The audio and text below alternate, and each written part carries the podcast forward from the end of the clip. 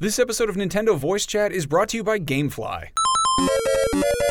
Here we go. Welcome to Nintendo Voice Chat episode 375, the last episode in September. Soon it's going to be October, the month that Mario is going to grace us. We've got an awesome show for you today. We're going to talk about the little game that could, uh, Golf Story, which you may not even have heard about. We're going to do a six month check in with the Nintendo Switch and how it's doing. And we will also talk uh, a little bit about the Super NES Classic that just hit stores, our impressions. And we actually have the reviewer of that system here with us. We've got Jonathan Dornbush on the panel. Charmed, I'm sure. Hello. Yeah, and we have Zach Ryan. Here I am. As always, Brian had to head back home. He can't be with us this week, but we have a wonderful replacement here, Tom Marks. Hello. Making his NVC debut. And Yes. Tom, you're you're new to NVC. You haven't been on the show. You're kind of new to IGN. What do I you do? I've been here for two months. I'm the PC editor coming in, uh, but I, I love Nintendo. That's kind of you know Nintendo games and PC don't have a lot of crossover a Yeah. lot of the time, so it's always been my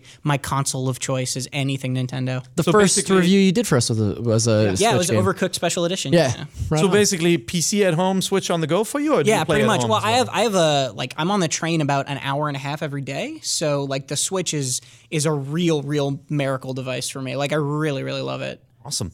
Uh, big shout out to the fans for supporting us as always. Thank you. Keep subscribing to our YouTube channel at Nintendo Voice Chat. You can watch the show on IGN as well. Of course, we'll have the audio podcast for you every Friday as well. Um, I want to uh, give special thanks to uh, a couple of people who reviewed us on iTunes this week. So, you know, Brill0227 said the one podcast I make sure to listen to every week. Keep up the great work. We will. Thank you. And Patrick Geyser says, I check Reddit and Twitter way too much for Switch news. NVC Weekly still has surprises and impressive breakdowns. I look forward to every episode. Keep it up. Thank you guys so much uh, for reviewing us. If you love the show as well, give us some props on, i- on iTunes. It really helps us. More people will discover the show, and uh, we'll eventually be incredibly rich and retire on a desert island. So thank you so much. um, it's it's Is that, it's, is that really the case? I mean, plan. okay. Then, if you It's the end game. Yeah. Yeah. iTunes reviews translate into money. yeah, now I know to really start chilling those iTunes reviews. if you get to ten thousand iTunes reviews, that's it. You're set for life. You're a made man. yeah, you can or swim woman. in a pool of switches. Wonderful. It'll be filled with Scrooge switches. McDuck of switches. Uh, it'll be beautiful. Um, couple of things. Uh, Tom's also working on a really cool feature. He's he's actually he's reviewing uh, Golf Story for us, but he's working on a feature on how to mod your Nintendo Switch. Yeah. And uh, if you if you're watching the video version here, sorry audio listeners, but I'm I've got my atomic purple uh, Joy-Con, so kind of throwback to the classic Game Boy Advance Yeah. days. Um, you know, a lot of beautiful colors around the table, and then there's Zach's Switch too with the gray controllers. this is fine. This is fine if you have this. But, um, Sit Switch. in a burning room. But Tom, Tom is going to show you how to do that. The, Yeah. the the shells are actually not very expensive. You can order them off Amazon. Uh, other retailers have them too. Yeah, and we got these ones. These are the the gold Joy-Con ones and white, and then we also have uh, translucent, completely translucent, clear, and a white back, and we're getting an orange clear one Yep. in as well. And I'm gonna tear open a switch and hopefully not destroy it forever, and and show you how to how to do that yourself. Post a video of it Yeah. so people can watch that. Awesome. So we'll be sure to highlight that more, um, so that you can stand out in the crowd with your custom Switch and not be a Zach Ryan.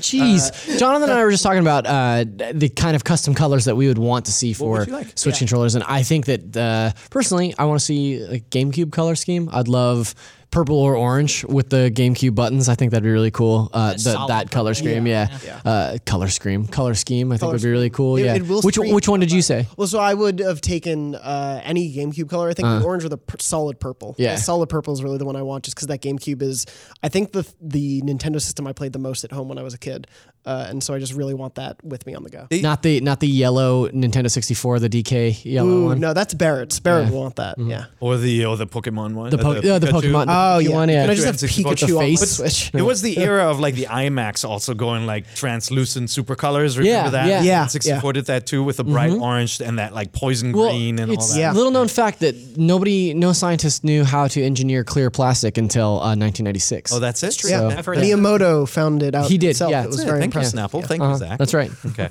Uh, so Uh, big week actually for the Switch. Uh, you wrote a story about this. Yes, a yeah. games. There are 18 games out this week for the Switch, which is a crazy week, especially for everyone who says there are no games on Switch. I don't know if I, I don't know if I got them all here, but I wrote down what came out. Sure, we'll take a look. So Sine, Cinemora EX, a really cool polygonal shooter, came Yep. out a couple of days ago. But most of these games are hitting uh, around the time that you're actually watching this show. Right. Provided you're watching this on Friday, the 29th of September. And that's FIFA 18 is out. That's a big one. Yeah. you know, we'll we'll talk a little bit about FIFA in a second, but on the eShop, uh, we we're seeing Conga Master Party, Tower of Babel, Inversus Deluxe, ACA Neo Geo Burning Fight, so one of the uh, arcade classics brought back, Brave Dungeon plus Dark Witch Story Combat. Combat, one title, one game, Picross S, Yes. Demo, Sparkle 2, Game Lovers in a Dangerous Space Time, Astro Astro Bears Party, Physical Contact Picture Place, Punkapoo, One Piece Unlimited World Red Deluxe, Binaries, and Butcher. As you can tell, a bunch of Japanese games just Yeah. from, the, uh, from the awesome nonsense titles. Oh yeah, when I was pulling in some info from like the official Nintendo site, I was I could tell some of these uh, descriptions were just purely translated on Google. Right. Yep. Just Like, not- straight not Google great. Yeah. Translate. And Yes. there's and there's Golf Story on Yes. 3DS. You got Yokai Watch 2, Psychic Specters, Cult Step Revolt on Wii U. We haven't uh, heard that Wow, name yeah. Yeah. in a while, right? Yeah. Uh, yeah, I feel, a tremor in the force here. Hive Jump, Super Ultra Star Shooter, and Double Drag, uh, Double Dungeons came out uh, And on, the that Wii, machine. Red Steel Five is coming. That's right. It's, just- it's great. I mean, look, a lot of games obviously are coming out of various uh, quality levels and size levels, and there's some smaller indie games that are definitely worth a look. But first of all, the big one is FIFA 18. Yeah. simultaneous release. Have you guys seen it yet? I think we'll, we've got some uh, footage we're going to show uh, on the on the video version here, but um, looks pretty good. Yeah, we had an opportunity to see it at uh, Gamescom this Yeah. year and in Germany in August, and uh, very impressed with what they did with FIFA on the Switch. Uh, for all intents and purposes, it is a v- fairly accurate representation of the other consoles versions. Yeah. Um, there's Minus- m- minus the story mode, right? Yeah. so unlike the NBA journey. 2K, Right. which, uh, which we had last week, FIFA does does do the old EA trick of giving Nintendo owners last year's version. Yeah. Right. Let's let's call it. This happened before in the GameCube age, in the N64 age, where uh, you know I, I remember covering games like Madden back then. Like Madden 64 was always built on last year's code because they had to do something custom for these machines, and they couldn't just port games one for one. In some cases, it still re- resulted in a great game. Sometimes, though, you know we did get the shaft with those versions. Sometimes we got something extra, like Mario characters in a Right. soccer game, for example. Yeah. Um, this one looks good. So it's a it's a solid, it's a good soccer game. It, I wouldn't call it the most ex- exciting release in the FIFA franchise. You know, very very. Uh, is it fair to say by the numbers? Uh, and then it's missing the the big upgrade, the story mode from the other versions. Now, what's what's your his- history with FIFA? Are you a, a certified FIFA boy? You play a No, so I was a big international superstar soccer Okay, guy okay. back in the days, but I did enjoy the FIFA games, and the the gap got closer and closer to the point where FIFA just features wise, obviously had the uh, the licensed players, all that kind of had the edge for a while, Mm-hmm. um, and now you know obviously uh, we've we've got uh, you know Kona- Still in the game with a really really good uh, game. Yeah, PES. I have, uh, yeah, and um, we don't get PES on the Switch. Um, maybe someday, Konami, come on. Um, but so far, I mean, I think FIFA. If you if you like playing soccer games, you want a good game on the go. It's it's it's good. you And know? as I, I'm a lapsed FIFA player, played a ton in high school because everyone else in high school was playing FIFA, uh, and I haven't really played since then. But having it on the go is a really good excuse for me to want to pick it up again, uh, because I, I just I don't like to sit at home and play something that I could watch also, or it, like it feels a little weird for me. But I'm excited to have this on the go. But this is also one of those weird cases where EA has been saying, "Hey, this is how we're going to test success on the mm-hmm. Switch." Mm-hmm. Yeah, and so it almost feels like there's pressure to buy. Well, it. but that's I, I feel like that's the bummer that we didn't get the version that had Yeah. the exciting new bells and whistles. Now you could argue, well, you didn't get FIFA on a Nintendo Yeah. platform last year, so um, it's it's good to have everything with updated rosters and and I, right now. I also feel like uh, on on EA's part, it's a little weird that the the idea that Star Wars Battlefront or something would come to the Switch is predicated on a less than version of, of FIFA is it- it's a little odd. But that being said, as a test case, uh, internationally, I feel like FIFA could probably make up for a lot of that. Kind of So I, I mean, I, I think that was probably the story that went around at EA in the beginning, where they said, We don't know what to make of this machine. Let's test the waters with FIFA. Why FIFA? Biggest seller. Yeah. Right? Yep. Huge game internationally. Certainly, uh, you know, Japan is a big market still for Nintendo consoles. Um, so having a FIFA game there is, is a good idea. Europe, uh, you know, smaller market, but the game just sells like gangbusters over there as well. a little inside baseball here, but uh, two years ago when I Inside started inside, thank soccer, you yeah. football, if you will. Um, two years ago when I started booking E3 for IGN, uh, when I started booking our live shows, uh, m- my manager who had previously booked it for years came to me and was like, "Hey, uh, I'm looking at your list of games. It looks like you've got all the heavy hitter- hitters. I don't see FIFA or PES on Yep. here at all." And I was like, "Well, why? Why would we book that? Like, it's not huge. Neither of those games are really p- perform well with our specific audience, but." Come to find out that the international audience just flocks to that kind of stuff, and every year at E3, those are two of our highest performing video pieces. Are those live demos? So uh, the, the audience is there. And and so you know to finish the thought on on EA testing the waters, I think that was the early story that went around. That story changed, I'm sure, the moment the Wii uh, the Wii the Switch actually sold out. The Wii the Wii did, but the Wii U didn't. Um, the, now that the Switch is on a route to success and is actually selling faster se- than some of the other consoles in the market, I think that's what publisher look at the platform with different eyes. so yeah. I wouldn't keep repeating that story Sure, because yeah. I'm sure that changed. No, yeah, that, that at came EA. out a couple months after the success Yeah. when it was still uh, good, but they didn't know if that would be long term success. That's the kind of seen thing. Yeah, that's the kind of thing that that I think people get kind of confused about when they see a developer like Capcom trying with uh, Street Fighter and Resident Evil because those are known quantities, right? Like they're not bringing over anything too potentially risky, but also you get a lot of this sort of derision where people see Capcom making statements about like basically testing the waters for their further support. And it's like, well, yeah, but Switch sold out so fast. Like, how does Capcom, a company like Capcom, not just have dollar signs in their eyes right out of the gate? And I think that that's why. I actually think they. I, I think many of them do now. I, I'm got to think after Bomberman.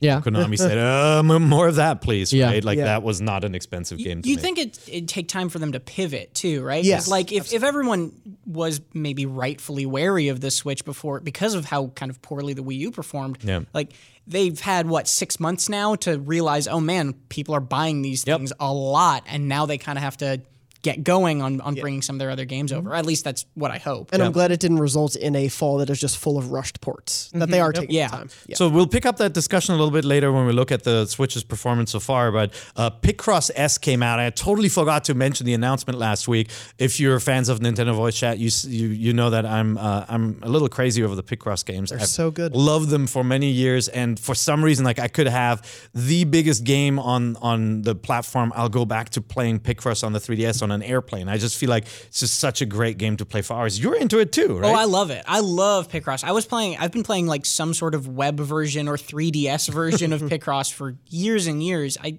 like. I, I I don't know what it is about that puzzle game compared to others because I'm like a puzzle game freak in general. But like, there's something about it that's just so zen, where it's Yeah. like it's challenging but not so challenging, and like it just is that perfect kind of in between for me. The loop of it is so satisfying Yeah. because you, if you feel like you're stuck in one portion of a puzzle, you can just go to another portion, and Yeah. you're you have to use the clues that you're given, and the clues are there, and I love that. And they're helpers. Uh, this version uh, helps you a little bit along when you're stuck as well. Uh, the new thing about this version is two people can play at the same time. That's so cool. So that's an upgrade. I mean, visually, it's not probably to Nintendo fans. It's not as interesting as the Pokemon or Zelda versions that we got in the past, but it is very clean, very clean looking, and it uses the big screen really well as the puzzles get bigger. Yeah. If you you you don't play a lot of Picross. No, I played Oh, a lot of Picross okay. on 3DS. Actually, I, I owe that to you. In fact, it was, it- yeah, it was probably last year in the same week. You had a very long dissertation on the merits of Pis- Picross, and then also in Everybody just turned off in, NVC. in that same week, uh, the guys on Giant Bomb spent a ton of time talking about Yep. And that was finally that what pushed me over the edge. I was like, what- well, I got to get into this. These people just are crazy for this little game. So yeah, I played quite a bit of Picross in the last year. So, but that being said. I completely missed that it had come to the Switch, so I'll be downloading that Everybody tonight. did. So Yeah. I, I No, really, yeah. I yeah. totally overlooked it. Um, I didn't get a heads up on it either. I just you know downloaded it uh, from the from the eShop when it came out, um, and it's eight bucks. So for a puzzle game that gives you this much um, this much fun, I, I think that's a the small price to pay. So I, I would definitely get that. And, and I hope it's a game that they continue to support too, and kind of add little DLCs or something be like great. that. Because I, I I like that it has co-op, and this is a really good system for it to, to have that. Let's talk about the other. You know, there, there's obviously this ocean of games, and we could be talking about One Piece. I mean, there are a lot of re-releases like Sine Mora One Piece and all that. But the game I really learn want more to about highlight, One Piece? Follow Mike Mamone on Twitter. yeah, Mike Mamone, Twitter. Uh, the one I want to talk about is this little game from Sidebar Games. Sidebar Games, an, uh, an unknown developer, Golf Story, came out of nowhere, was announced um, uh, at, at, uh, on Nintendo's Direct stream, and everybody's like, "Oh, that looks cool! It looks like a Harvest Moon golf game." Little background on Sidebar: I reached out to them because there's no information on them anywhere. They're a two-man team out of Australia. Uh, they have eight years of game making experience between them. Uh, they worked on Golf Story for the last year, and they actually started working on this game for the Wii U and uh, you know transferred this to Switch, and uh, I think they should be pretty happy with the reaction from people so far. You're playing it right now for a review. Well, yeah, and that's such a crazy turnaround to think about that they've been working on this game for a year. It was announced what a month ago, Yep. and then like on Monday we heard that it was coming out on Friday. Is just it's incredible how quickly it's turned around, and and to speak to that, I'm really enjoying it. Yeah. I've played about seven hours so far, and it's it's a lot of fun. It's a really good kind of arcadey, silly Mario Golf type golf game uh, where then you can go out after the golf matches and like help people with their problems and like level up your skills and get buy new golf clubs. So it's this weird mix of harvest moon and golf and it's just a very very cool weird game So I got like very distinct Stardew Valley vibes Yeah. from it. Uh, It- just it- looking at, I haven't had an opportunity to play it yet. Uh, I have it on my Switch. I just I, this week has been a nightmare. But uh, yeah, I, I, the thing that stuck out to me more so than even Harvest Moon, the amount of side quests and stuff like that, like kind of screams Stardew Valley to me. And uh, I think it's kind of funny that we between this and Everybody's Golf on PlayStation this year, we've got two This golf resurgence. Right. It's like we've gotten two golf games that have garnered a lot of attention, but are also only sort of about playing golf. Yeah. it's like golf is like a mechanic, but there's also a ton of other stuff to do. And I, I I love that idea to shake up a genre and be like, hey, you like golf, great, but then there's also all this RPG stuff tacked onto it, or, or not even tacked on, but like in addition. Well, to. especially as So- like the PGA golf series has sort of disappeared. I like Yeah. that these are taking the place of Thanks, them. Tiger. Yeah, yeah, that yeah, that didn't help. Uh, but yeah, I, it reminded me so much of playing Mario Golf, like you were saying on the Game Boy Color. I believe it was the first release, uh, or Game Boy Advance was also one. Um, Toadstool Tour. I loved those games and how they added those RPG elements in because they didn't feel like they were just thrown in there for an extra fun. And like this feels the same way. Like Golf Story, is integrated completely into that, but the golf itself is still really fun. So for people who watch the trailer and don't know what to make of it, yes, it is a 2D overhead golf game. It looks like a Harvest Moon or Secret of Mana, like that top-down, top-down kind of vibrant graphics. art, yeah. But you you basically start this story and it shows you as a kid practicing golf, and then it goes. I love the opening. Like you get this cool opening that goes 20 years later. and it's like it's super dramatic and they they kind of poke fun at the concept of taking golf too seriously. Like the you'll walk around on a golf course and you know you'll uh uh, there's a weird thing with uh, with seagulls going on the entire Yeah. time, right? Yeah. Or geese. The geese. Yeah, Geese, with yeah. geese. Uh, and um, you can do you can do certain chores, but you can also just kind of uh, talk to people and challenge them to something. Like somebody will say, like, "Oh, you can never hit the ball across to the island over there," and you're like, "Oh yeah," and then you do it. But you can also drop a ball anywhere. Yeah, that's one. Of my, that's one of my favorite parts about it so far is that like while you're just walking around like the golf course talking to people, you can literally just press Y and drop a ball and tee up and hit Mm-hmm. anywhere you want. you can throw balls for no reason. You can do a thing where you throw up a ball and like chip it in mid. But why would you do that? So what's the reason for dropping the ball anyway? So part of it, I think, is just like there are these self-driven challenges that you can have where you just like not necessarily enter into a golf match, but you can just walk up to a hole and see if you can put it in, and like you make your own little challenges. But then on top of that, uh, I, I won't spoil too much or anything, but like there's in the first level there are these buttons that are hidden around the map and if you hit the ball over a tree onto a button then you find all the buttons it'll unlock a se- secret thing and then you can like get a super special golf rod, you know, that is is is way better. And it's like there's all these weird RPG, like you were saying, Stardew Valley elements to it. Yeah. That's that's really really cool and really unexpected. And this melodrama on top of Yeah. it. It's with, so you know, charming in A coach who doesn't want to train you. Everyone's so mean to you. Everyone Yeah. is so mean to you. You For can hit first- perfect shots and they don't care. for the first three hours of the game, all anyone says to you is your like swing looks terrible. Like Yeah. you're never gonna be a pro. And it's like, oh man. But this even sucks. people who have a really terrible swing say Yes. that to you. Like, Yeah, yeah, there'll yeah. be people saying, You're terrible, look at me. And then they hit the ball into the water and, Yeah. and like no commentary on them. It's just like, yeah. Uh, I I really like the idea that that dropping a ball anywhere is mapped to a single button press, and because I like what that does to the game narratively. Like, can you imagine just being at a golf course, like having a casual conversation with somebody, and then just as they're talking to you, it just drops a ball and just tees off? Like, and there's there's a character in the game who specifically like what he does is creates like quote, quote unquote golf courses uh, where they shouldn't be. So there's this one guy that you can find in each course that will just be like, all right, this hole goes from the snack bar to that hole across the like the clubhouse. Right. And so you're hitting literally over people's heads That's to awesome. get to these holes.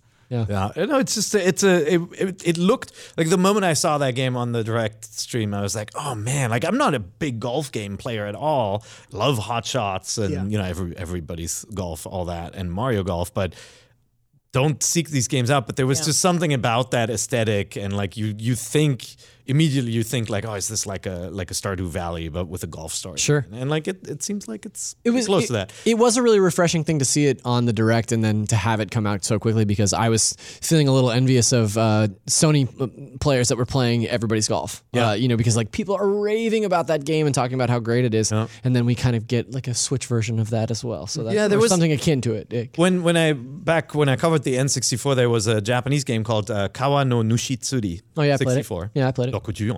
And that one, it's uh, called Legend of the River King in the in the U.S. The title it never came out here, but it was the same kind of approach where you had this top down kind of cool looking RPG, but the core mechanic wasn't battling monsters; it was fishing. It was all about the story that there's this this river king, this giant fish that lives uh, in in you know somewhere on the map, and like if only you could catch this, and so it becomes this big challenge. But it becomes this really charming game pre Animal Crossing about catching bugs and catching fish and just going anywhere and talking to people. Like I would love to see you know a game like that being revived for the Switch because people you know bring bring it bring it to the uh, to the US Switch translator. It'd be awesome to have a, a game like that with Golf Story. And, and the one thing I will say about Golf Story compared to Stardew, because it screams Stardew to me when I first saw the trailer too, is it's a lot more linear than I was expecting it to be. Like, Oh, like, interesting. Yeah, Stardew, like there's there's a lot of side quests that you can jump around and you know figure out what you want to do in what order, but like the there is a storyline that you follow through w- around uh, at the center of those side quests. You're talking about in Golf Story. Yes, in Golf Story. Whereas in Stardew Valley, you know, you can do you want to go farming or do you want to go to the beach or do you want to go Customize the map, Yeah, you can Yeah. really really choose what you want to do. Golf Story is a lot more like this is the path you're on, um, Mm-hmm. but like it, that, that's not criticism, right? That's just like it, how, how it differs from Stardew Valley. Yeah. Does it scratch the same itch though? Uh, not quite. Yeah. Um, Stardew Valley is a a lot of freedom. Like I was, Yeah. I was expecting when I went to Golf Story that I'd be like, "Uh, today I'm gonna train, you know, my Mm-hmm. power or Right. something, and it's none of that. Okay, Um, interesting. Yeah. Yeah, I think that's. Uh, I guess that just because of the the art direction and how similar they look, I was kind of expecting Yep. that same that same situation Yeah, as well. no, it's, it's not quite like that. And if you don't know Stardew Valley and you haven't played that game, obviously that's coming to Switch Coming to too, Switch very soon, with uh, with co-op play. Yeah. You know, this can't- game has uh, two player as well. Oh man, yeah, yeah, yeah. Uh, Golf Story. So Golf Story has uh, doesn't have two player co op, but it does have just like kind of classic versus multiplayer. Yeah. Uh, I can't imagine what Stardew Valley coming to Switch is going to do to my social life.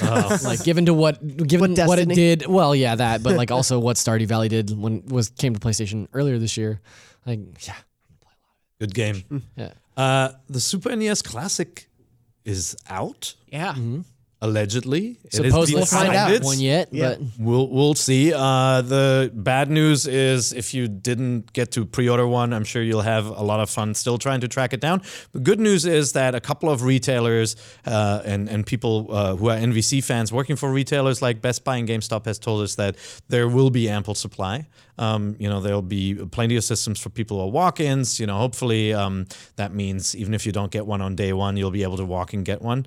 Amazon uh, doesn't sound so good. Sounds like maybe they overextended themselves a little bit with the pre-orders. You know, another NVC fan uh, tweeted at us and told us that he heard from Amazon that they uh, that they took on way too much, and so some of the pre-orders will ship, but will ship really, really late, and you'll have to wait for them. So I think that's what's happening to mine. yeah. But you know what? You you can always keep that in the back of your pocket. Go out, see if you see one in the wild, uh, in one of the stores, and uh, you know if I see one, I'll pick you one up. Not to be pessimistic, but I, I will still believe that when I see it. Okay. Right. Like like I, I'm not, I'm not saying it won't happen, but man, like the track record hasn't been great. Yeah. That, that to the point where them saying this is what's going to happen does, doesn't quite convince me yet. We'll see. Uh, the good news is switches are out there. Yeah, they're finally Yeah. starting to pop up a lot more often. Yeah, if you uh, and you know if you follow Nintendo Voice Chat on on Twitter, if you want to tweet some pictures of Switches in stock at us, we'll uh, we'll like them and retweet them. You know, help other people out actually find them. But you know, if we've seen some pictures from around the United States, at least that there are now some in stock at Targets and and Best Buys and GameStops as well. Yeah, they see not necessarily are they readily available. Yeah. but it's getting Gotta closer. get lucky. Yeah, Gearing up for the holidays, I'm sure. Yeah. Because, yeah. So how is the Super NES Classic? It's great according to the IGN scale, 8.5. Uh, is You what I reviewed give it? Yes, I reviewed it. I Why? gave it an Why you? 8.5. Uh, well, You weren't alive when the Super NES came out. I out. was alive. I was a baby when it first came out, but I was alive. What year were you born? Uh, 92. wow. Wait a second. I. I mean, we came were out well in 1990. we were well into the Super NES era by two years then. old. Yeah, mm-hmm. Well, I, I couldn't hold a controller in 92. You're trying real hard though. That's fine. I Go tried. on. Yeah. I'm just uh, gonna quietly sit here and not tell you guys that I was born no. in '91. Yeah. Oh wow. really? yeah. Yeah. All right. Welcome to the birth podcast. Yeah, I, I, I played Super Nintendo in college. Thank you, mm-hmm. kids. Yeah. Uh, but it was growing up. I my sister had the console, um, my older sister, and so I had played it a bunch with her and got exposure to Donkey Kong Country. I still have like vivid memories of the underwater level and the music, all of that mixing together. Oh, yeah. things like Super Mario World and all that stuff. Some of it I came to later, uh, but this sort of wide swath of Nintendo games I think is such an unbelievable library. And I really wanted to dig into seeing how it was, both as a newcomer to some of them. I'd never played Earthbound, Final Fantasy, some of those. Uh, Wow. I, yeah, I'd never gotten to play those before, but it was this awesome opportunity to revisit classics and try some out. And a lot of them hold up for the most part, I feel. Yeah, and that's the, you know, Sam reviewed Star Fox 2 kind of separately as an experiment out of fun, basically saying, hey, here's the longest delayed game finally released. And he gave it a five, right? He Yes, said yeah. the game was uh, was okay, right? He and and he cited the fact that the the the slowdown, obviously trying to pull off a polygonal game with open space, unlike Star Fox 1, which was on rails, this one actually has open space and you have to like turn around. But couple couple that freedom with um, with the slowdown, the 10 frames per second frame rate, and the digital controls, which make it hard to aim in that free space, Yeah. he said it's actually not that much fun to play. It's a really cool experiment. It's it's awesome to see a canceled game release, but ultimately.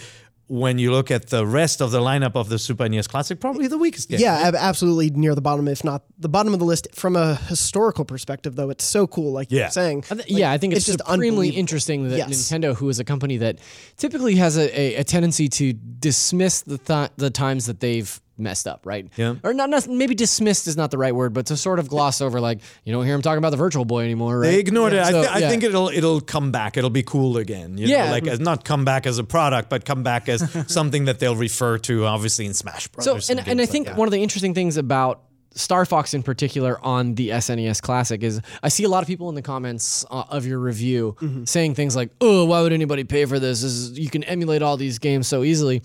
This is obviously a product that's geared for collectors. Yeah. And what is more collectible than a game that has never been released and this is the only place that you can get it, right? Yeah. So it totally makes sense to me from a marketing perspective that they're going to be like, yeah, we do have another classic system. And also, it's the only place that you can get this game that was finished but never came out 21 years ago. Well, you likewise, you I'm sure you can find it for Well- for free and emulate it. But there's also something about the collector, the collection factor of that small Super NES and the way it looks, and when you put it it on your shelf. Now, bad news: the controller cords are still at at f- less Four point seven feet. 4.7 Four feet. feet seven inches. Still, still a little short. Yeah. Four feet and seven inches is a godsend compared to the NES. That's right. It is. And on a weekend, like on a Saturday or Sunday morning, when I get up and I'm like, you know, I really want to play some Mega Man Yeah. 2, and my NES Classic is sitting there underneath my TV, I'm still like sitting on the edge of my bed, like Yeah. pulling. They, the they cord. want you sitting cross-legged, looking up at the TV like your child. Sure. and Yeah, someone my like eyes are bad enough though. someone someone like Zach who's eight feet tall also can't even stand up while playing True. because the cords are not long It's- enough. uh, yeah, I'm but actually um, eight foot two, they're but- Yeah. the extension courts now with the NES Classic. The extension courts are plentiful. You can find them any- Yeah. anywhere. You can you can buy yourself uh, some, and then the Super NES Classic actually has two controllers in it too, so you don't have to go on that crazy scavenger hunt for Yeah. a second controller as well. Yeah, right out of the box you have multiplayer, which is awesome for games like Super Mario Kart and Street Fighter. If you want to just hop I mean, into even those. Super Mario World. Yeah. Uh, yeah. Uh, do you remember when Jared, uh, when the NES Classic was in the office, like when they started showing up? And uh, you don't, you weren't here, I but was not. Jared Petty uh, had Jonathan wasn't wasn't born yet. Right. Uh, Jared Petty had a uh, friend of the show, had a bunch of uh, NES classic extension cables and was the extension cable fairy. He was just wandering around, and anybody that had an NES classic, he was like, This is for you. This is for you. It was amazing. It was so good. Clap his hands and Yeah. say, "How delightful!" Yeah. Uh, Woo! yeah. That's great. So, but um, you uh, you had the system hooked up to my desk for a while. and you guys yeah. were playing there. It, you know, just seeing how how well some of those games hold up, and then how well emulated they Absolutely. are Yeah, on the they're system, gorgeous. made me want to take this thing home. Yeah, but. Mario World, Yoshi's Island, a lot of the 2D platformers still look fantastic. Super And- Metroid looks Final incredible. Fantasy. Metroid, yeah, the RPGs as well. Like Earthbound, uh, obviously the art style is a bit simplistic. Like it's very simple lights and color scheme, but it looks great even in that. Uh, 4x3 mode is how it's originally based. You can also do a pixel perfect mode, which is a little slimmer to give it a more modern look. And then there's also if you want like a CRT filter that's fuzzy, which the NES Classic had as well. Yep. Uh, but yeah, these games look gorgeous. A lot of the games look great too because that's kind of the style that a lot Yeah. of indie games are emulating right, Right. now, right? Like like uh, Golf Story could Be a Super into Nintendo that game. Super Yeah. Yeah, absolutely. and Yeah. kind of not look out of place. So it's Yeah. it's interesting that the style like the SNES Classic is coming out at a time where that art style has come full circle and we're really into it now. Yeah. yeah. And uh, you know, you, you mentioned the the 2D games hold up well. Uh, I, I still, I mean, I love the aesthetic of a game like F Zero. Yes. Um, yeah. But you know, I, I do think it's harder to go back to the Mode Seven um, 3D racers. You know, bit, including Mario Kart. It is a bit harder to get back in because we're used to these fully 3D environments with you know with m- hills and mountains Mm-hmm. and you know just uh, uh, it's kind of funny when you go back to like skidding around on those flat plains. Yeah. But they still, from a gameplay perspective, when you sit down and you keep playing, like they're still very good. They hold up. All of the controls for almost everything, save for Star Fox 2, uh, feel solid. It, it was that thing of Super Mario Kart for me. The Horizon line I didn't love, and so as things are popping into place, it doesn't look great. But the way you can drift around corners and the way you can understand the speed of that game is still very on point. That game is fast as hell too. Yes, Yeah. yeah. And then, you know, obviously with Mario RPG, an, a classic Square Enix slash Nintendo co-production there. Yeah. Um, game. Yeah, it's it's just oh well, SquareSoft at the time. Yeah. right? there was no merger yet between. I wasn't gonna call you on it, but the two RPG giants, right? Yeah. We would have never thought about Final Fantasy and Dragon And Quest, Dragon the Quest, makers yeah. actually combining into one. That's crazy, um, but it happened. Yeah. Um, but it's awesome to see that game on It- on that platform. It's great that that's there because I think it speaks so much to even something like on Switch with Mario plus Rabbids, like the way that Nintendo is now reaching out with third parties again. There is a history to that all the way Yep. back then, and also just Mario RPGs like Mario and Luigi is back now on 3DS. Obviously, that has sort of its influences come from RPG clearly. Um, but yeah, the library on the whole, like these are genre and franchise defining games in so many ways. And Link to the Past, Super Metroid, Super Mario World, they're all still so great to play. Like Yeah. I played them dozens of times before. It speaks wonders to the lineup of that system where you can say Link to the Past and pairs like, oh man, I forgot. Yeah. How do you forget about Link, to, the past, Past, but yeah. I forgot about Link to the Past. Like Yeah. that's insane. yeah. So what's your what are your favorite games on on the machine? What's your what's your top game to play? Uh, so the one revisiting that I already played, I say Mario World. I just love exploring that game and finding all the secrets. It's so perfect. For me, it's Link to the Past for that's- sure. That's yeah. you know one of That's- my favorite games of all time. But then it sits next to Super Metroid, and you're like, Yeah. oh man, Super Metroid is one of my favorite games of So all time. Yeah. you're as is Final Fantasy. your Super NES Classic shows up, you unbox it, you plug it in. That's the first game you're gonna play is Link to the Past. I don't You think? so because I know that game by heart. Sure. I know everything about this game. I think I'll go to a game that I haven't played in a while, like Super Castlevania. You know, when you guys hooked it up, I played. Uh, I played Ghouls and Ghosts. Yeah. Uh, go, Ghosts. No. Ghouls and it's Ghouls and Ghosts. Ghouls and Super Ghosts. Ghouls Ghouls and Ghosts. Super yeah. Ghouls That and Ghosts. hard. And I was That's like, Brian's screw favorite this, Super Nintendo game. Screw this game. I got I got so mad again. I'm like, Yep. oh, I want to get to the second level because it's some of the best music in any Super NES game. And I'm like, getting to the second level. like you start I'll just go to. YouTube and Yeah. listen to it. Yeah. that game is brutal. No, but I'll I'll, pro- I'll probably play Super Castlevania first, just because I'm a huge music. Yeah, I'm fan. really looking Yeah. forward to playing Castlevania. Uh, I haven't played Castlevania since probably I played it on the Super Nintendo. But Nintendo. then the holy trifecta of Super Mario World, Link to the Past, and Super Metroid being on there. What about you? Super Mario RPG is is a game that is very near and dear to my heart. Like I I love that game, but honestly, I think my top pick is Kirby Superstar. Um, that collection oh, of games, mm-hmm. I, I I used to play Kirby Superstar when I was a kid, like nonstop, mm-hmm. and specifically the the Great Cave Escape. I, I can't remember the exact name of it, but the Great Cave Escape like mini game within the Kirby Superstar package was just like that's just it's a phenomenal game within a game within like you know it's it's this really really great thing where it's Kirby but you're collecting all these hidden secrets around and then there's also the Milky Way Galaxy one where it, it, it kind of turns the copy ability on its head where you can't copy enemies but you find their powers and can go back to them every time. I think that Kirby has always been uh, like probably number one or two. Like maybe Zelda's number one and Kirby's my number two Nintendo thing. And so like just a collection of some of the best Kirby games ever made is is really hard to resist for me. Yep. yeah, uh, Yoshi's Island. Really? Yeah. it's still so pretty. Yeah, I God, said holy works trifecta, and now it's uh, what's what's a quadfecta? What's Yeah.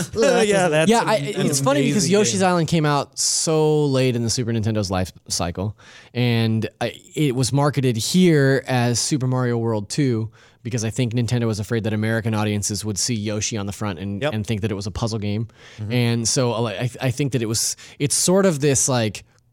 I don't want to say cult hit because a lot of people love Yoshi's Island. A lot of people say it's the one of the greatest platformers of all time. But it's not the one you mentioned first when you talk about the Mario platform, Right. Right, or the Yeah. Nintendo platform. But it's such an amazing game, and it's hard and it's long. Yeah. yeah, and uh, yeah, it's something that I, I haven't played it in a really long time. I uh, I uh, I haven't I haven't played it in probably I played the the GBA version. Yeah. was probably the last time I played it, but that doesn't count because that's didn't have the SFX chip Yeah. uh, running in the background. It did have some cool extra levels though that I wish that they would have implemented you, here. you can tell they in the in the uh, in the quest to get this game emulated properly because it did use the Super FX chip too, Mm-hmm. right? It, it looks like Nintendo touched the code a little bit. They changed the look of the font. do you think if they too? do you think they a little bit when they touched the code they got dizzy?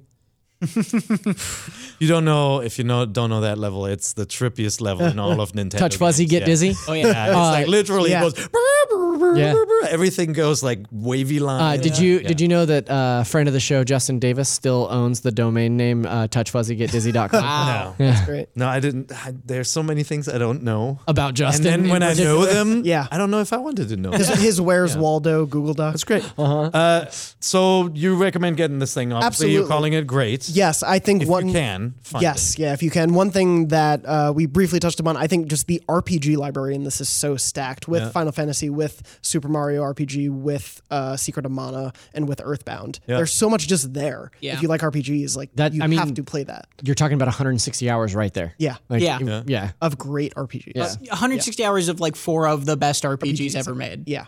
Cool. And so, I mean, t- full disclosure, when you review the SNES Classic, Yes. I don't think anybody expects you to play through the entirety of every game. I did not that. play all Yeah, so when you say you played, when you played Final Fantasy VI, Yeah. and that's a game you haven't played, how, how much did you play? Like So- out of curiosity. so for the well, RPGs, Final I- Fantasy three, but Yeah, yeah, It, it was a mixed bag for me time wise. How much Sure, I spent. sure. Like if I I know Super Mario World, so I play for an hour and I get it. Uh, Right. Some of the RPGs obviously were on a truncated timeline too to Mm-hmm. get the review together. For the RPGs, I tried to spend at least a couple of hours in each of them. Yeah. Uh, just to get immersed in the world, and obviously a lot of them start slower. Uh, Well, yeah, So yeah. I wanted to get more immersed. I'd say probably at least two to three hours for each of those was Yeah. what I attempted for. Well, on behalf of this panel and the room at large outside, I would just beg you to finish Final Fantasy three. All right, give Yeah, me now that you've 60 more hours. Now that you've So- I started want it, to. that- That's- Yeah. Yeah. probably the greatest RPG of all time. Yeah. Yeah. That's well. That's why I'm excited to get my own because everything that I started It's all saved that I on never that played. machine. yeah, yeah, of course. Yeah. that- All right. that Well, makes sense.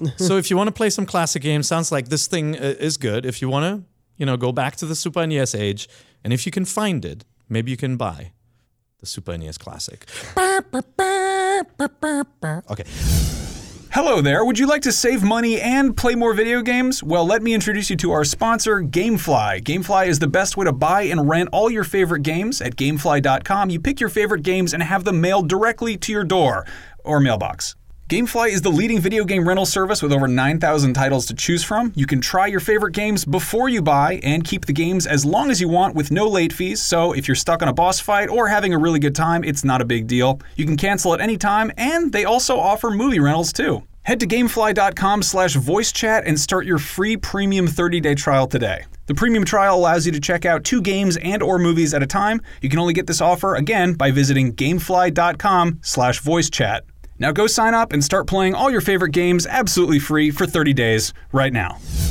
Uh, let's go to the next topic. So the Switch came out more than six months ago, so we feel like it's a good time to uh, to check in and see how the system is doing. I'd love us to actually give our ratings and our feedback on how we feel the the system is now at this point in time. You know, six months in, uh, from a hardware perspective, from a services perspective, and from a game lineup perspective. Okay.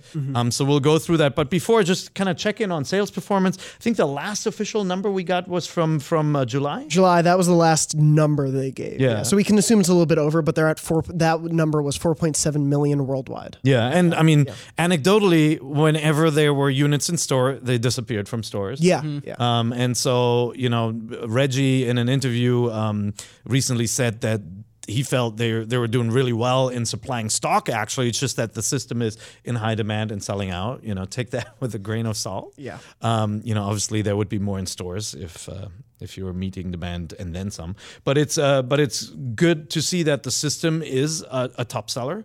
Out of the six months that it's been available in the US, it was the best selling console. Um, but overall, the PS4 was still ahead.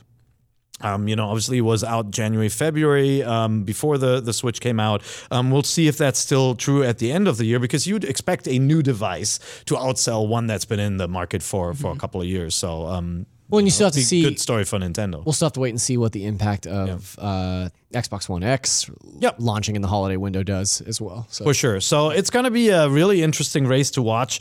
Um, as far as kind of sales performance in the first month went, right? The system Yeah. sold almost a million units in yeah, the I US bel- alone. In I the believe it was month. 906,000 was the number they gave, and it was 500,000 in Japan. Yep. Uh, and yeah, my favorite thing about that launch month was we talked about it last week that Zelda had over a million copies sold, which means more copies of Zelda were sold than there were systems that month. It was a huge first What did, month. what did you say? It was like 102 percent attachment. Yeah, it was like a 102% attach rate, which is amazing. But And then I, I think actually the success in Japan is one to watch over time as the software lineup develops too, Yeah. because it did outsell the PS4, you know, launch to launch comparison in Japan, which, you know, Japan, as you know, the market has transformed. More mobile players, you know, the biggest, highest played games were mobile. The Vita actually did pretty well, and certain franchises like Monster Hunter, uh, you know, blew up on the on the portable side, you know, on on the 3DS, mm-hmm. and you know, there were certain games on the Vita that performed really well.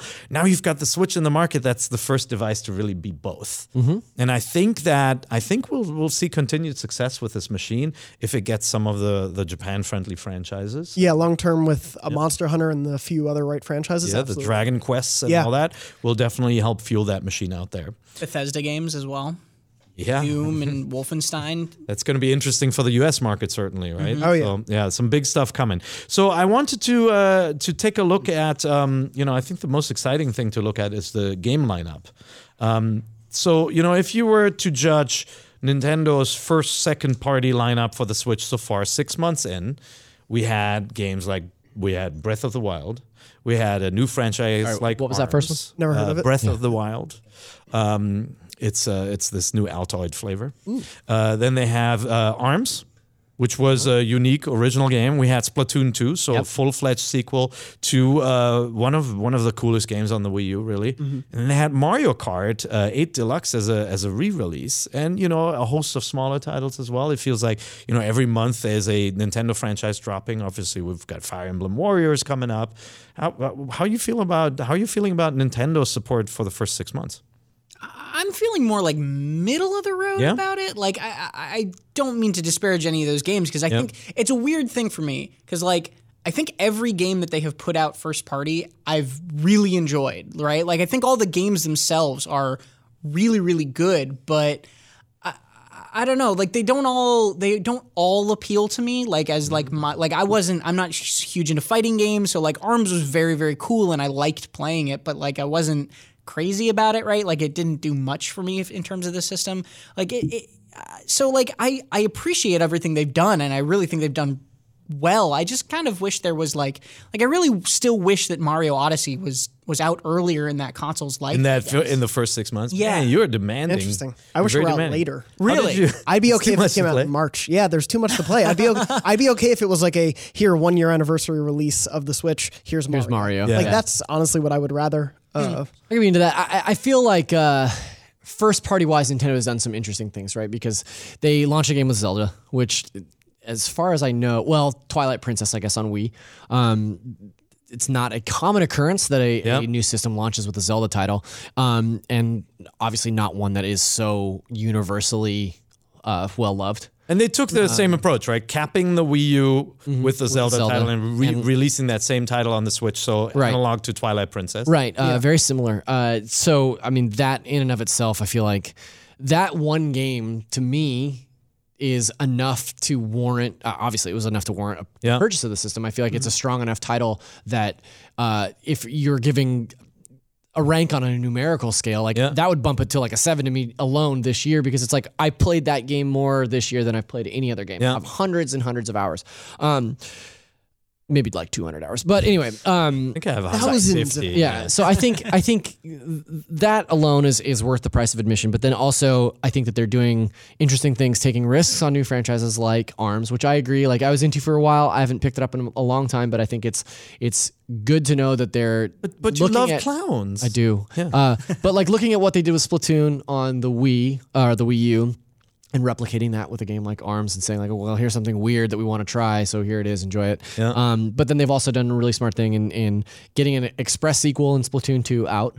Um, and then they've kind of taken an interesting approach uh, with games like Mario Kart 8 and Pokemon or Pokken Tournament, uh, bringing those over from Wii U and kind of covering all their bases from a first party angle. It's like, well, here are, you know, we've got a couple of fighting games and we've got this giant open world action adventure game. Uh, Mario's coming this year. Uh, Xenoblade is coming this year. Yeah. So I think by the end of the year, I would expect my score to jump up to like like an eight or a nine because they they really haven't done a great job first party of getting all those important bases covered in I the think first. you guys are way tougher than I am. Like uh, when I just think about, certainly by the end of the year, we would have had a Zelda game, a Splatoon game, a Mario Kart game, a Xenoblade game, a Pokken game, a Mario game. That's a freaking crazy first Yeah. party It's lineup. Like insane. if I'd Yeah. apply that to PlayStation and Xbox, you would have had like every single franchise that they hold dear Yeah. released in the course of Yeah. the year. Like, Yeah, the- I actually think that is super impressive. I would say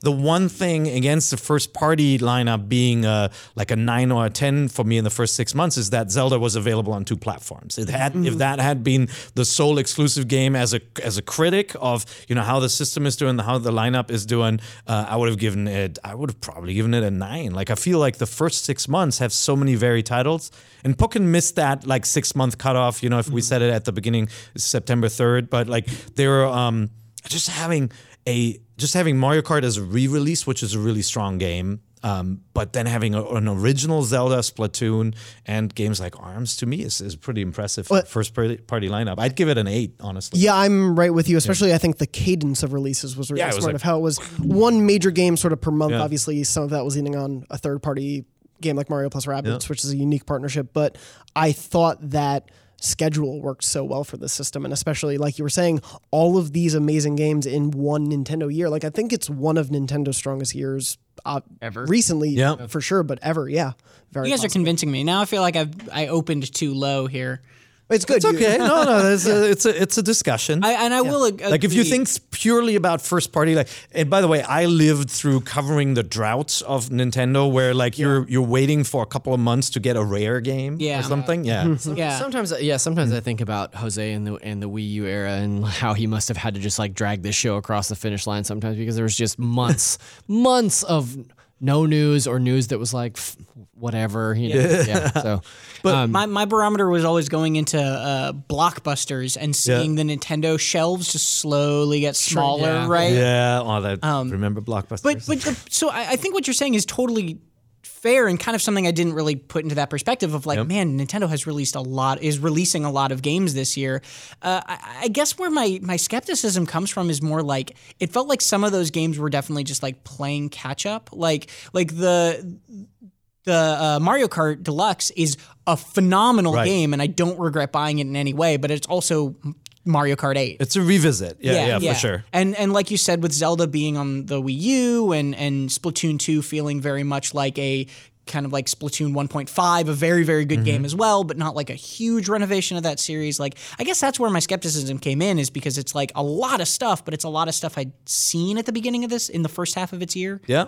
No, I think that's fair. So let's look at uh, let's look at third parties, and I'd say you know obviously we, we can talk a little bit about indies too, but if we look at the core third parties, the big guns, uh, just so you guys know, I, I kind of looked at the uh, you know the, the six month mark of game releases. It was uh, 128 games had come out for the Switch. Uh, of those, uh, 96 digital and 32 on cartridge and uh, you know very heavily weighed on the arcade side. Obviously, we had the Neo Geo uh, re-releases, so like 23 of those, uh, and then the rest was you know lots of action games, lots of puzzle games, lots of platformers, action adventures. You know, if you count uh, Zelda and games like that in of, of that ilk in uh, in there, there were 10 of those. Um, you know, and then uh, a couple of shmups like uh, side-scrolling shooters, space shooters. You know, four of them. Zero FPS. Zero. Yep. One shooter, Splatoon, a third person shooter. Um, and uh, luckily, only one board game as well, because I feel like, you know, the Wii suffered from like the party variety board game Yeah. uh, uh, uh, uh, disease. I don't hate Fortune Street, man. Three RPGs, three racers. So, I mean, uh, four strategy guy, uh, games. They, they had. Um, yeah, had a pretty good overall lineup of titles between indies and the third parties. But when you break it down and you just look at the core third parties, um, you may find this interesting. So Bandai Namco, five titles. Biggest supporter, Capcom one, Activision one, EA one, Konami one, Microsoft one. Microsoft. Because we've got Minecraft, in the system, yeah. right? Sega 2, Square Enix 1, Take 2 1, Ubisoft 3, Uh-huh. you know, and Warner Brothers 4, obviously with the Lego game. So Mm-hmm. biggest supporters were Bandai Namco, Warner Brothers. very close with Nintendo, worked on Smash Brothers with them, obviously. Mm-hmm. Warner Brothers and then Ubisoft. How do you feel about the, the, the kind of support from third parties in the first six months? It, uh, uh, it's obviously not as much as I would have liked, but I understand why. Yeah. Um, I think the support that was there from certain companies was strong. If you look at, I think Ubisoft and obviously WB trying to be parallel with the other systems. For me, I prefer it this way if it's a slower roll. Whereas I remember the Wii U launch, it was, hey, you played Mass Effect 3 already, right? Well, here it is again, kind of on the Wii U. Here's mhm. Batman, here's, Here's Assassin's Batman, Creed. Yeah. Which is not what I want from a Nintendo system. I don't want six month catch up like that. So as much as I would have rather seen more support, I'm glad we didn't get that version of support. Well, I mean, you'll get a little bit more catch up with the Bethesda games coming Yeah, out. yeah, and like, definitely- there's a bit of it. Wolfenstein is not day and date Sure, either. yeah. Um. So I think you'll see a little bit of that, but. Yeah, I, I don't know. I mean, like looking at, I, I was hoping for more, th- for more support at launch for the system, simply because it is so different. Like the Wii U, I, I, I understand why developers and publishers were not that hot on the device. You know, not only didn't it, didn't it move forward, technology forward significantly in that generation, it just kind of like a lot of people looked at it and said, why? Whereas like with a Switch, you say, oh, Mm-hmm. yeah, there is a reason for this thing, and like it kind of can can connect the best of of both worlds of of of handheld and mobile games and console games. That's a little. I, I I wouldn't give the third parties very good marks so far from just kind of breadth of mm-hmm, lineup mm-hmm. perspective, but having like the bright stars like Ubisoft, like the Rabbids game on the platform, I would absolutely say that's that's quality software we want to see more of. Yeah, I think overall I would say that the third party support has been fine, with the exception of a couple of real bangers like Mario plus Rabbids. You know, mm-hmm. Uh, it actually kind of surprises me to hear you say that you were surprised that more third parties weren't supporting the Switch out of the gate. Because, uh, like, if I was Doctor Ubisoft, Yeah. president of Ubisoft Incorporated, Yeah, that's his name. uh, or or Ubisoft. or Capcom, Johnny Capcom. Uh, if I'm looking at the Switch and thinking about do I want to put my games on this machine, well, it's like, well, we had a good run back in 2006 with the Wii for about a year, and then that kind of shut off. A lot of And people were late on that one too. Yeah, and then uh, Wii U, eh, not so much. Did we have a good time there? So maybe we'll wait and see. You know, and then Yeah. and obviously, like Johnny Capcom is taking that approach, and a lot of these companies I feel like are taking that approach. So In hindsight, a little short sighted because no generation has been the same. Yeah. Right? Like you could have said that about the PlayStation or the Xbox. Oh, let's not support But the PlayStation as much I this you'd be- generation. I think right? you'd be hard pressed to Yeah. find any international multi-million dollar company that is willing to run like arms open to new software like this. I think like, yeah, At least in this case, though, you could Or have ported some of your greatest hits, right? Yeah, like yeah. there are there were certainly some Vita games that should have made it out to the Switch really quickly.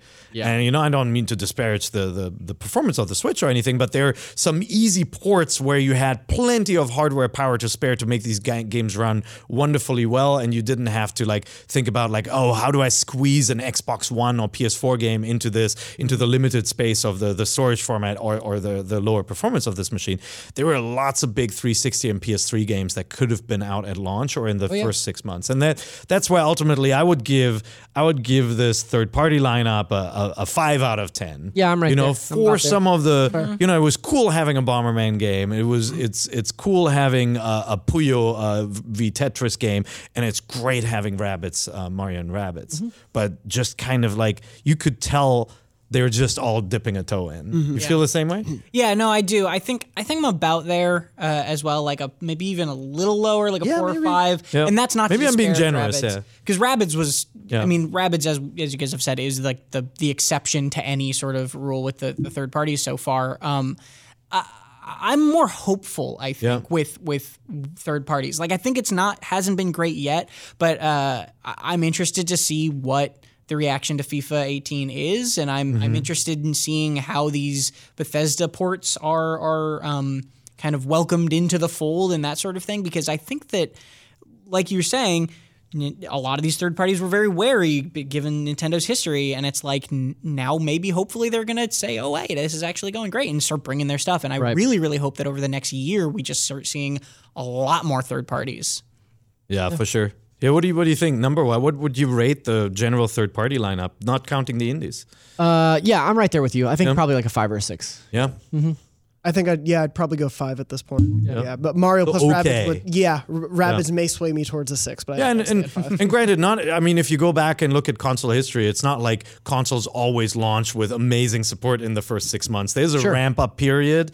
Um, but you know, I, I do feel like when I look at Square Enix, I'm like, I'm I think it's great that we have a title from them in the first six months. But Yeah. it was I Am Setsuna, which is a good game, but it is a it is a lighter, smaller Square Enix game. If we had something like Octopath Traveler or God forbid a Final Fantasy, uh, anything like that, or you know, bigger, um, you know, from the Enix side, something from the Dragon Quest Dragon Quest, franchise, something bigger like that in the first six months, that would have been awesome. I'm, I'm including the demo of Octopath Traveler. in You're this. including that one. Okay, that's fair. That'll bump it to a five. that- then it's a 5.5 already on the scale.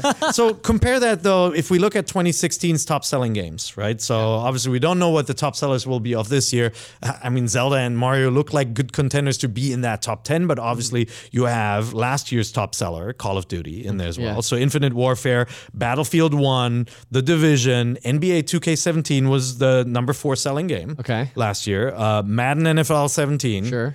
Grand Theft Auto 5. I feel like every on. every year, every list will have Grand Theft Auto 5 in Yeah, it until the so. end of days. Until Overwatch, and that's not even including all the sales on BattleNet.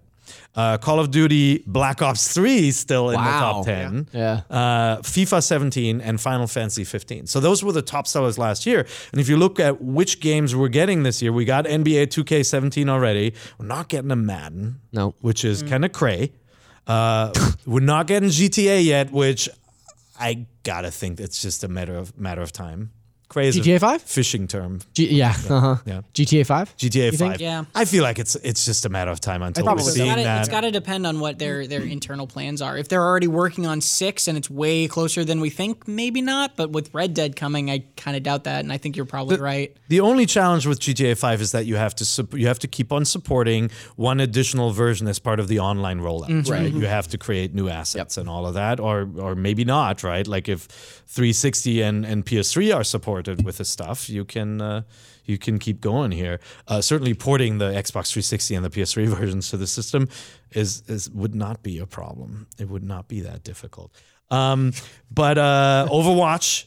That would have been an awesome game to get on this platform. Obviously, a little bit harder to pull off. Um, but yeah, I'm, I'm, I'm mostly surprised at uh, you know not seeing Madden, not seeing anything from the Call of Duty and Battlefield uh, camp here. Yeah. because certainly they could have gone back to their catalog titles and Yeah. brought another title over here. I'm holding out for Overwatch too. I think Yep. that has that has chance. Yeah. Uh, not because that came in on PC runs so well. They've optimized that game Yeah. so incredibly well that I think it's something like over 20% of the PC players who play Overwatch are playing on integrated graphics. They're like playing on laptops without GPUs. Oh, Wow. right? So I, I can't imagine. I, obviously, there's a lot of stuff you have to unpack with BattleNet and like how they do their Mm-hmm. online stuff, but I can't imagine that game would be like incredibly difficult to bring to the Switch. Mm-hmm. I don't know, and I say that w- knowing that game development is way, way, way harder than I ever think it is. But yeah, How do you feel? I mean, are you a Division guy? Did you play that game? I played that for a bit and drifted away. Yeah, I, I thought it was interesting. I, I didn't,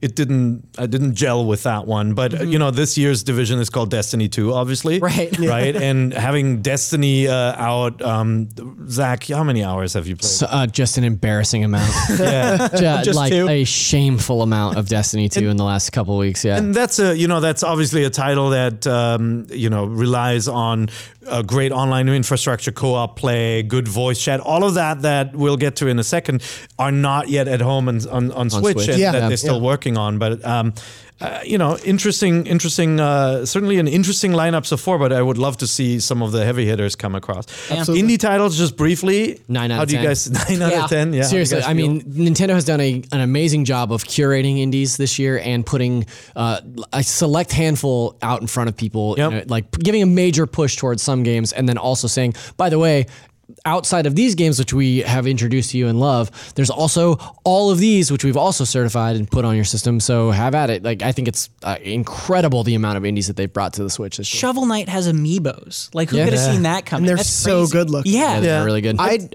I'd go a little lower. Me too. Uh, because my whole thing is I think they've been great at showcasing Nindies. Yeah. But a lot of them haven't come out yet, and especially great ones. There are some great ones, but so many of the things that have been highlighted in the showcases have not come out when they said they were going to come out. And I understand development can be difficult. I'm not blaming the developers in any way, but there's sort of been a precedent set that when you tell me a thing's going to come out in spring.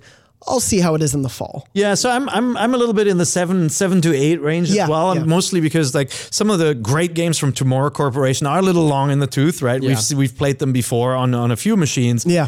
and the games that incite uh, really excite me that are um, that are kind of coming from the other platforms like Inside or Star Mm-hmm. uh, Stardew Valley, for example. Like those games aren't out yet, but we have we have an awesome lineup of really quality titles, and that's growing with games like Mario Golf, and obviously you know after the six month mark, we've got. Uh, Golf story. what did I say? Mario Mario Golf. yeah, that's all right. Oh, sorry, embargo. No, it's not. I totally messed up. Uh, no, but uh, uh, uh, SteamWorld Dig 2 obviously uh, Yes. just came out as well. So if you start including these games, I think we're up there in the eight and nine Definitely. range at the end of Definitely, the uh, sure. at the end of the year for me. Yeah. I- I'm eight and nine already because uh, uh, part of that to me, and this I'll just say this real briefly. Like every indie developer I've Mm-hmm. talked to, like is really happy with what Nintendo's been doing for Yep. them Yeah. as well. Every indie indie developer I talk to is like they've been really supportive and getting us on there and getting us get the games working. That's so cool. Uh, Yeah. The developer I talked to the developer of Kingdom New Lands, which came out on Switch earlier this year, and it, like he was just saying, yeah, Nintendo's just been so supportive of us and like so great in getting this stuff working, and like New Lands is a phenomenal game that like. We're at the point where there are great indie games that are getting lost in the Switch shuffle. Severed, for example. Yeah, Oh, it's- Severed, uh, so which is good. like that's an impressive amount of indie games if you can like be missing them now too. Is Yeah. is it's something to talk about. I hear you. So let's uh, you know spend spend a minute here also on kind of OS and tools. We already uh, pointed that out. You know, what's the health of the platform? I think we're we're all happy with hardware and like some of the features like the sleep mode and how nice it is to take with you and dock and all that. Sync controllers. But how do you feel about the OS and the tools that are available so far? I, I've kind of changed, and maybe this isn't quite the answer you're expecting, but like I've kind of changed my perspective of the Switch bef- since before it came out. Like before it came out, I was very much like, oh, it's not going to have like a browser on launch. Like mm-hmm. that's very like I don't like that. It's not going to have Netflix like my Wii U does, and like all that sort of stuff. And now I'm just kind of like. I just play it on the train when I don't have Wi-Fi anyway, and like I don't really need those things. Sure. So like where I started kind of unhappy about the core services, I've like become much more kind of like, all right, you know what? I'm I'm not using it for those things. I have other things to do that, and and I'm I'm content with where it is right now. Yeah, I really like the Switch's interface a lot. I don't think I necessarily, like you're saying, like I don't necessarily need a web browser.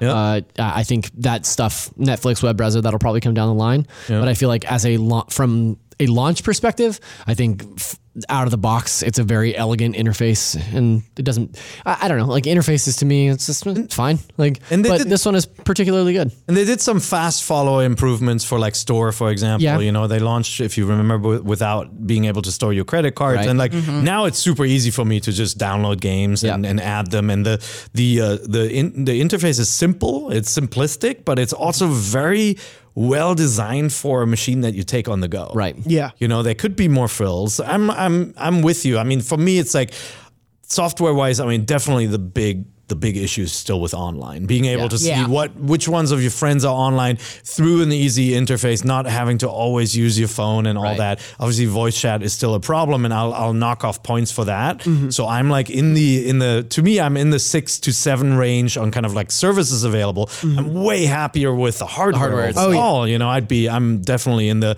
in the mid to high eights range when it comes to just satisfaction with the hardware, how reliable it is, how turnkey it is, how cool it is to play. But services, I feel like online is still an issue, and then you know support of um, services like Netflix, um, you know, or YouTube. I, I I still feel like this device it has a kickstand. It's so convenient. It'd be awesome to just Yeah. like log into Wi-Fi and use it as a video viewing device. Hard, hardware for me is a 10 simply because when you click in the Joy-Cons, it snaps on the screen. And that's it. The sound. That's, all, all you need. Uh, but yeah, I'm, man, I'm with you with the services. It's sort of the thing where I use my phone for Netflix in bed all the time. I would like a slightly larger screen. I don't want to go buy an iPad right now. Yep. And I have this. I would like that, and I think they're coming. But yeah.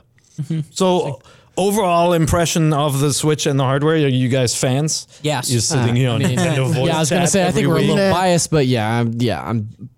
It's I I'm in love with this It- Switch. it like I think it's great. It Yeah. delivers exactly what I wanted from it, right? Like, mm-hmm. which is, I probably not would not have gotten to 100 hours in Zelda if this thing didn't perform on the go as well as it promised it would, right? Like that was, it fulfilled what I was hoping from it, which is I can pick up my console game and just play on the train. So actually, you know, I, I don't know. I have to go back and listen to old NVCs, but like it, it actually surprised me, and I am, I, I like it a lot more than I thought I would like it. You know, I like before when I heard the concept, I, there was always this worry about power. Will power keep the games down? Will they just not look at good as Yeah. good? Will it feel like playing an older machine? And then once I got to actually hold it at a pre-release event, I'm like, the system just feels so good. Yeah. you know, the way the controllers feel and everything. It's just such a great, great experience. Yeah, just the manufacturing of this thing itself. It is comfortable. It's cool. Like I like, I admire it as a thing that I own. Like Mm-hmm. it's just a cool thing that I love to play around with, and even just hold. Like this is fun. So I,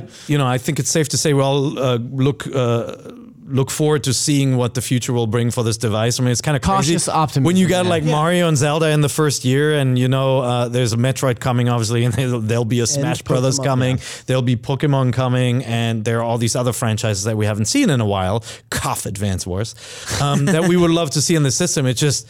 I'm really excited to Yeah. see what comes uh, in the future. Um, I hope it doesn't kind of hit that Nintendo doldrum that comes in a system's later years. Yeah. But but I I mean they haven't given us a reason to think it will at least so far.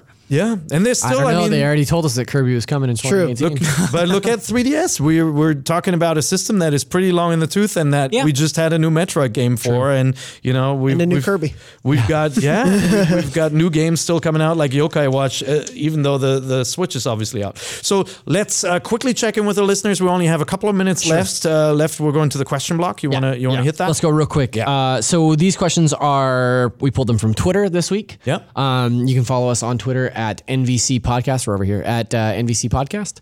Um, is that right, or is it Mm-hmm. Yeah. Nintendo Voice Chat Podcast? I always forget. Just search Anyway, Nintendo Voice. uh, it will be there. Kieran Feifeld asks, uh, what kind of increments do you think uh, we could see for future Joy-Con iterations? Analog triggers and true D-pad are the obvious ones. Um, I'm going to go ahead and just vote a googolplex of color schemes.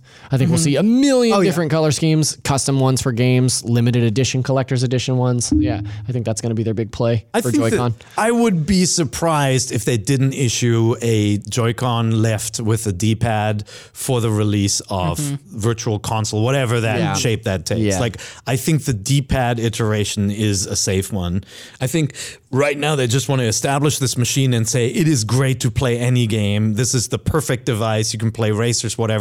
But as you get deeper in the life cycle, I'm I'm I'm with you, uh, Kieran. I think they will take little iterations and give you special uh, releases packed in with certain certain games. We'll see what you know what form those will take. I, I can imagine a whole bunch of them. You know, obviously with uh, for racing games that that optimize the controls and Yeah. um, yeah. I wouldn't put D-pad will be D-pad Yeah. is the big Yeah, one yeah. though. Yeah. And I wouldn't put it past them a couple years down the line to to uh, issue like a Joy-Con Plus in the same way that they did the motion controller. well, Tom wants the uh, trackball for StarCraft. of course. Nice. yeah. On a mouse Switch. that you slide onto the side. Yeah, a mouse, and then you move the system over the exactly. table like that. Well, that Yeah, was that'd be great. the that was the implication when they first revealed it. They were like, "Well, you can slide. Obviously, there's the grip on the side, but Right. you could also put anything they want onto On this top as of it. As long as it has that little track. Yeah, yeah. As long as they do that, they could add. Weird I want attachments. little Donkey Konga bongos on the side. Donkey bongos. Yeah.